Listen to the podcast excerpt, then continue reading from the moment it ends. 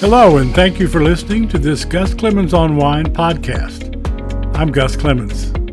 I write a nationally syndicated wine column for Gannett USA Today newspapers. I publish my columns, daily wine tasting notes, and wine stories on this Substack newsletter on Facebook, on my website, and on Twitter. Links to all can be found at the end of my Substack posts. Now let's get started. Wine supply and demand. The U.S. wine industry has been on an historic 50 year run. Demand from baby boomers drove the effort. Now, the wine industry is fearful the run is done and tough choices loom. In the 1970s, there were about a thousand wineries in the United States. Today, there are more than 11,500. Napa has gone from 25 wineries in 1975 to more than 400 today. Wineries and grape growers planted more and more acres to meet demand. Now, demand has leveled off. Winemakers still make money.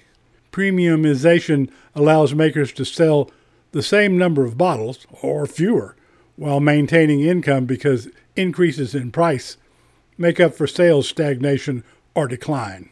Also, the increase in direct to consumer purchases mean the winery gets to keep more of the sale. The growth model of the past half century, however, is not sustainable. Jeff Bitter, president of the Allied Grape Growers, said several years ago for the grape business to be healthy, 30,000 acres of vines needed to be pulled. This year, he told the Western Farm Press, We didn't pull out the acreage that I believe we needed to in order to be in balance, but three short crops in a row have masked the reality that those acres are still there.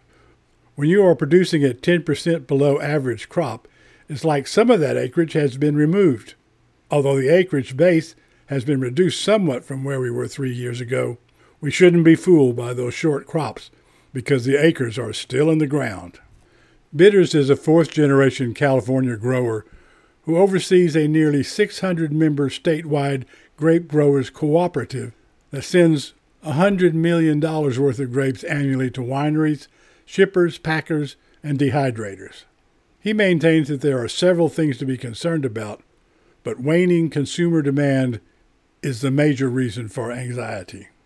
The problem is younger consumers are a smaller cohort, have more choices in alcohol beverages, and may rebel against their parents' preferences.